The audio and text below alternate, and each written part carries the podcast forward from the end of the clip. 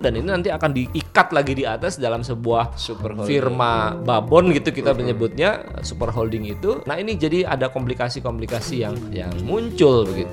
CEO-nya nanti akan setara dengan, kalau di draftnya itu setara dengan menteri. Betul. Bayangkan kalau ada tarik menarik di dalam partai politik untuk merebutkan posisi ini begitu.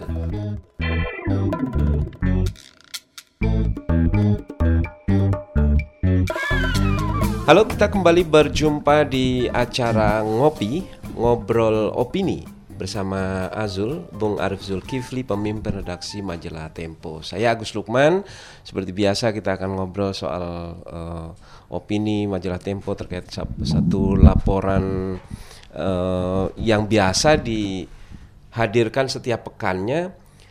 Di edisi terkini majalah Tempo menyoroti soal rencana pemerintah untuk membentuk satu badan super yang membawahi berbagai BUMN, termasuk ini disebut sebagai super holding.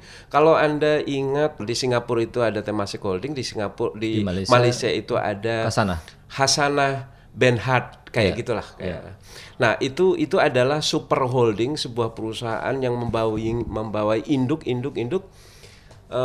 Itu yang nanti bayangannya adalah itu akan menghapus peran dari Kementerian BUMN. Ini yang disoroti majalah Tempo. Ya, betul Mas Agus. Jadi memang kita concern pada rencana pemerintah itu. Sebenarnya bukan rencana holdingnya saja, karena rencana holding itu sudah lama. Super holding itu sudah lama sekali. Bahkan sejak zaman Orde Baru sudah ada pembahasan soal itu.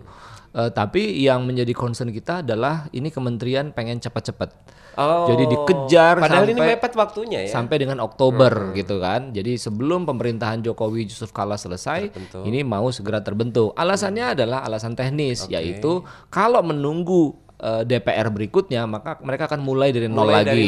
Jadi diskusi. Sementara pembahasan di DPR itu sudah cukup lama. Nah, sementara Pemerintah memberi argumentasi bahwa ini ingin dikejar supaya tidak ada pengulangan pembahasan di DPR, sementara pihak menuding bahwa ini adalah upaya pemerintah, dalam hal ini adalah Menteri BUMN Rini Soemarno untuk membubarkan Kementerian BUMN karena tidak perlu lagi Kementerian BUMN karena sudah ada super holding begitu.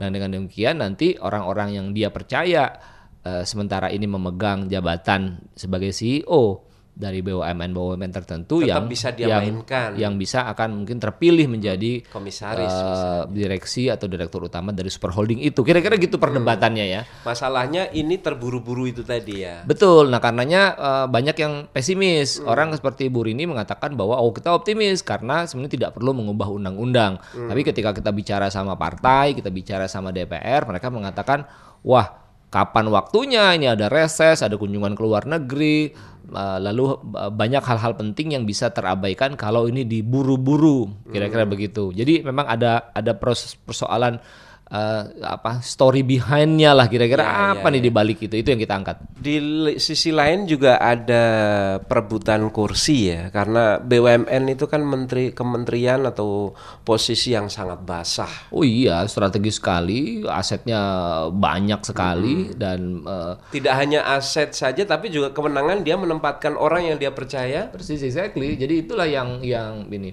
Nah, yang menjadi kritik dari majalah Tempo pekan ini adalah bagaimana kontrol terhadap BUMN itu jika dijadikan super holding ya, karena dengan dia entitasnya menjadi perusahaan gitu, state owned enterprise begitu, ruang untuk kritik itu jadi kecil karena apa? Karena nanti diputuskan di dalam RUPS atau tidak ada lagi pengawasan dari DPR. Bisa tapi tidak dalam kedudukannya sebagai kementerian gitu. Sementara ini kan kementerian. Nah, ditambah lagi dengan sejumlah fenomena problem yang dihadapi oleh BUMN dalam beberapa waktu belakangan. Ada Garuda, ada PLN yang dirutnya menjadi tersangka, ya kan? Itu akan semakin membuat ini sulit diawasi. Betul, betul. Itu yang susah. Untuk negara-negara seperti Singapura, di mana negaranya kecil, lalu relatif kecil, lalu kemudian ke Malaysia, kontrol terhadap itu menjadi tidak terlalu relevan. Untuk tidak mengatakan tidak penting, itu tetap penting, tapi relevansinya akan jauh lebih kecil ketimbang kita di Republik ini, di mana ininya banyak dan sebagainya. Lalu tentu ada persoalan-persoalan lain, ya, misalnya bagaimana memisahkan antara BUMN yang berorientasi pada profit dengan yang PSO. Mereka yang PSO dikasih obligasi dari pemerintah untuk misalnya kayak kereta api. PT KAI itu lebih banyak pada PSO, ya. Betul, betul. Dikasih. Nah, itu bagaimana? Nah, misalnya lain lagi di perbankan. Nah, ingat loh bahwa holding perbankan sampai sekarang belum disetujui oleh Menteri Keuangan. Itu di luar 6 ya perbankan itu ya. Perbankan itu salah satu dari itu, dan ini nanti akan diikat lagi di atas dalam sebuah firma babon gitu kita menyebutnya, super holding itu. Nah, itu jadi satu semua. Nah, ini jadi ada komplikasi-komplikasi yang muncul begitu. Untuk pendengar yang belum begitu tahu bayangannya, Indonesia ini punya lebih dari 100 BUMN. Yeah. Nah, 100 BUMN ini mengelola aset sekitar 8.000 triliun. Yeah. Nah, dari sekitar 100-an BUMN ini yang paling tidak yang menyumbang dividen terbanyak itu hanya sekitar 20 BUMN saja. Ya. Nah, terus kemudian yang lain-lain ini kemungkinan apa akan dibubarkan atau bagaimana? Ya, pasti akan ada evaluasi terhadap BUMN yang ada, ya, itu pasti. Mereka akan bikin super holding gitu ya. Holding. Jadi ada yang sudah terjadi kan sekarang adalah BUMN tambang. Nah, ada satu jadi Inalum. Nah, ini bisa jadi karena ada momentum ngambil Freeport. Nah, sekarang yang juga sedang digarap dan belum selesai, ini saya dengar belum disetujui oleh Menteri Keuangan, adalah BUMN holding untuk perbankan. Oh, gitu. Ini juga punya komplikasinya kalau dijadikan satu. Yeah. Karena kalau satu bank itu punya masalah, lalu yang kemudian dia akan merembet ke yang lain. Gitu. Sementara masing-masing bank itu punya policy yang berbeda barangkali, pegawai yang berbeda. Betul, itu ada problem teknis. Nah, di samping soal kecemasan yang ditulis Tempo, saya kira harus juga didengar mereka yang berpandangan optimis terhadap rencana ini. Kenapa? Argumentasinya adalah karena dengan bersatu mereka punya bargaining position yang lebih kuat, terutama dalam hal negosiasi dengan pihak luar, misalnya begitu. Inalum kalau sendirian saja pasti nggak bakalan bisa tuh merepresentasikan negara mengambil Freeport misalnya. Jadi dia harus bersatu, asetnya lebih besar. Semen misalnya juga. Betul, ya, itu jadi selalu argumentasinya adalah argumentasi competitiveness. Termasuk ke luar negeri. Tapi di lain pihak saya bilang tadi di sisi yang kritis mengatakan bahwa kompetitiveness satu hal, tapi pengawasan hal lain, begitu. Itu yang sering disebutkan oleh calon Presiden Jokowi ketika debat itu world class state enterprise. Iya, state-owned enterprise. Iya, betul. Itu yang dia mau, betul. Tapi sekali lagi ya, kalau kami di redaksi melihat gagasan itu tidak jelek, salah, gitu tidak jelek gitu ya. Cita-cita itu bagus, tapi jangan pernah melupakan pengawasan. Good corporate governance itu harus gitu. Karena tanpa itu dilakukan, dia akan keropos dengan sendirinya seberapa besar pun perusahaan itu. Bagaimana meningkatkan pengawasan, menjaga pengawasan terhadap calon super holding ini, bayi raksasa ini, itu yang menjadi concern kita semua. Di sisi lain ini jangan-jangan nanti akan memunculkan dugaan bahwa negara mau monopoli segala usaha. Exactly. Itu juga satu hal yang lain kan sekarang ini udah mulai keluhan dari kalangan swasta kan? Jadi semua diambil oleh BUMN, bikin jalan, bikin semua BUMN gitu. Jadi swasta tuh dapat apa? Padahal swasta adalah bagian dari ekonomi Indonesia juga loh, jangan diabaikan. Gitu. Jadi saya kira itu mestinya dipikirkan dengan seksama oleh pemerintah. Apalagi Mas Agus kalau kemudian ini dikait-kaitkan dengan penempatan orang dalam posisi Menteri BUMN atau CEO dari super holding tadi. Ini juga jadi rumit itu. CEO-nya nanti akan setara dengan, kalau di draftnya itu setara dengan menteri. Betul, setara dengan menteri gitu. Nah, bayangkan kalau ada tarik menarik di dalam partai politik untuk merebutkan posisi ini begitu. Wah, saya kira kan, ujungnya harus publik ya, harus rakyat, harus NKRI gitu kalau bahasa formalnya yang diutamakan gitu, bukan calon menterinya atau calon CEO-nya, bukan keuntungan dari 1-2 BUMN saja, atau bahkan bukan untuk kepentingan presiden menurut saya, ya, tapi kepentingan negara.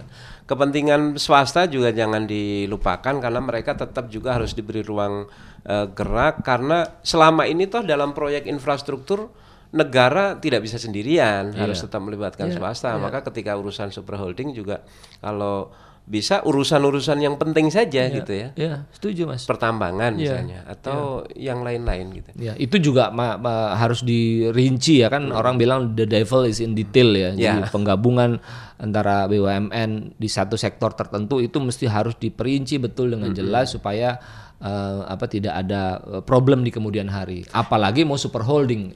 Enaknya itu dibahas setelah kabinet baru terbentuk, atau nunggu nanti setelah semuanya nyaman ini perusahaan-perusahaan. Ya, saya kira prinsipnya kalau saya bukan urusan sekarang atau setelah Oktober atau sebelum Oktober gitu. Prinsipnya adalah ini harus dibahas dengan seksama, dengan melibatkan sebanyak mungkin stakeholder gitu. DPR adalah stakeholder yang sangat penting gitu. Yeah. Jadi jangan pula kita ngelihatnya DPR ini pasti jelek begitu karena citra yang selama ini pasti punya vested interest dan karenanya kita tinggalkan saja gitu, nggak benar juga gitu karena sistem ketatanegaraan kita kan memang harus seperti itu. Iya, dan mereka harus terlibat gitu. Iya. Mereka dipilih oleh rakyat lewat pemilu.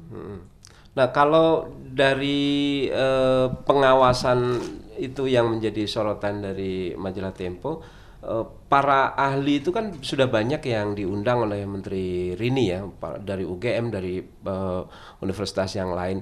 Ini kalau dari naga-naganya, dari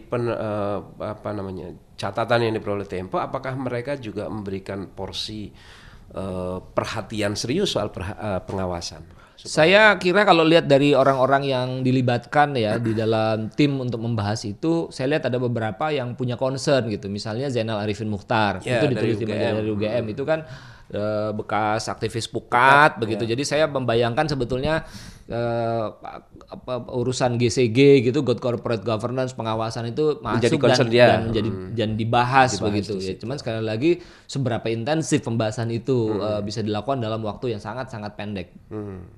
Nah, terakhir kalau dari dengar-dengar ini misalnya untuk nama-nama ini kan Tempo juga sudah mulai mengumpulkan nama-nama nih calon pengganti Menteri BUMN. Apakah itu nanti akan menjadi Menteri BUMN atau CEO dari superholding itu? Kira-kira nama-nama yang beredar itu gimana mereka ini? Saya banyak sekali ya nama yang sudah beredar ya, yang ditulis Tempo itu hanya sebagian kecil dan itu yang bisa dikonfirmasi ceritanya begitu.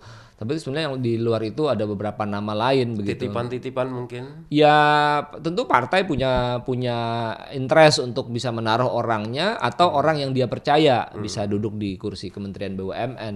Anda tadi menyebut soal 8.000 triliun itu kan? 8.000 itu luar biasa. Itu udah belum pernah lihat duit 8.000 triliun. Saya paling lihat itu 170 uang yang diambil Polri dari kasusnya Nurpamuji ya. Itu banyak sekali, itu baru miliar ya. Itu miliar. Ini 8.000 triliun gitu. Saya kalau disuruh dicetak pun mungkin lama nyetaknya gitu ya. Jadi memang ini kue yang sangat besar dan sangat menggoda gitu. Betul. Jadi pasti saya kira Pak Jokowi harus hati-hati dan pandai betul bagaimana menempatkan orang, dan saya percaya kalau pilihannya adalah pilihan yang profesional, pilihan yang punya argumentasi yang kuat, publik pasti akan dukung presiden. Akan terima ya, asalkan jangan sampai dia punya track record yang jelek, misalnya, atau punya keterkaitan dekat dengan salah satu partai politik. Betul. Apalagi ada semacam saham yang sudah diberikan dalam proses pemilihan kemarin. Nah, ini juga harus waspada gitu. Dengar-dengar nih ada titipan dari tim kampanye nasional Jokowi. Betul, itu yang harus diwaspadai. Kalau saya akan mengatakan, kalaupun ada orang yang berjasa kepada Jokowi dalam pemilihan kemarin, dalam penetapan kabinet yang sekarang, presiden punya hak penuh ya untuk mengabaikan mereka kalau ternyata mereka memang tidak capable atau track recordnya tidak baik begitu. Yeah. Publik itu adalah aset yang terbesar, pemilih publik itu adalah aset terbesar yang dimiliki Pak Jokowi. Jadi jadikanlah publik dan pemilih itu sebagai tameng. Yeah. Ya, ketika dia dirongrong oleh kepentingan-kepentingan yang mungkin dia nggak suka. Mm-hmm. Walaupun mereka berkeringat-keringat, tapi imbalannya itu tidak harus berupa kursi menteri. Persis, ya, gitu ya. Ngopi, ngobrol opini majalah Tempo bersama Bung Azul. Anda bisa dengar di kbrprime.id, juga melalui podcast kesayangan Anda. Baik, saya Agus Luqman pamit, salam.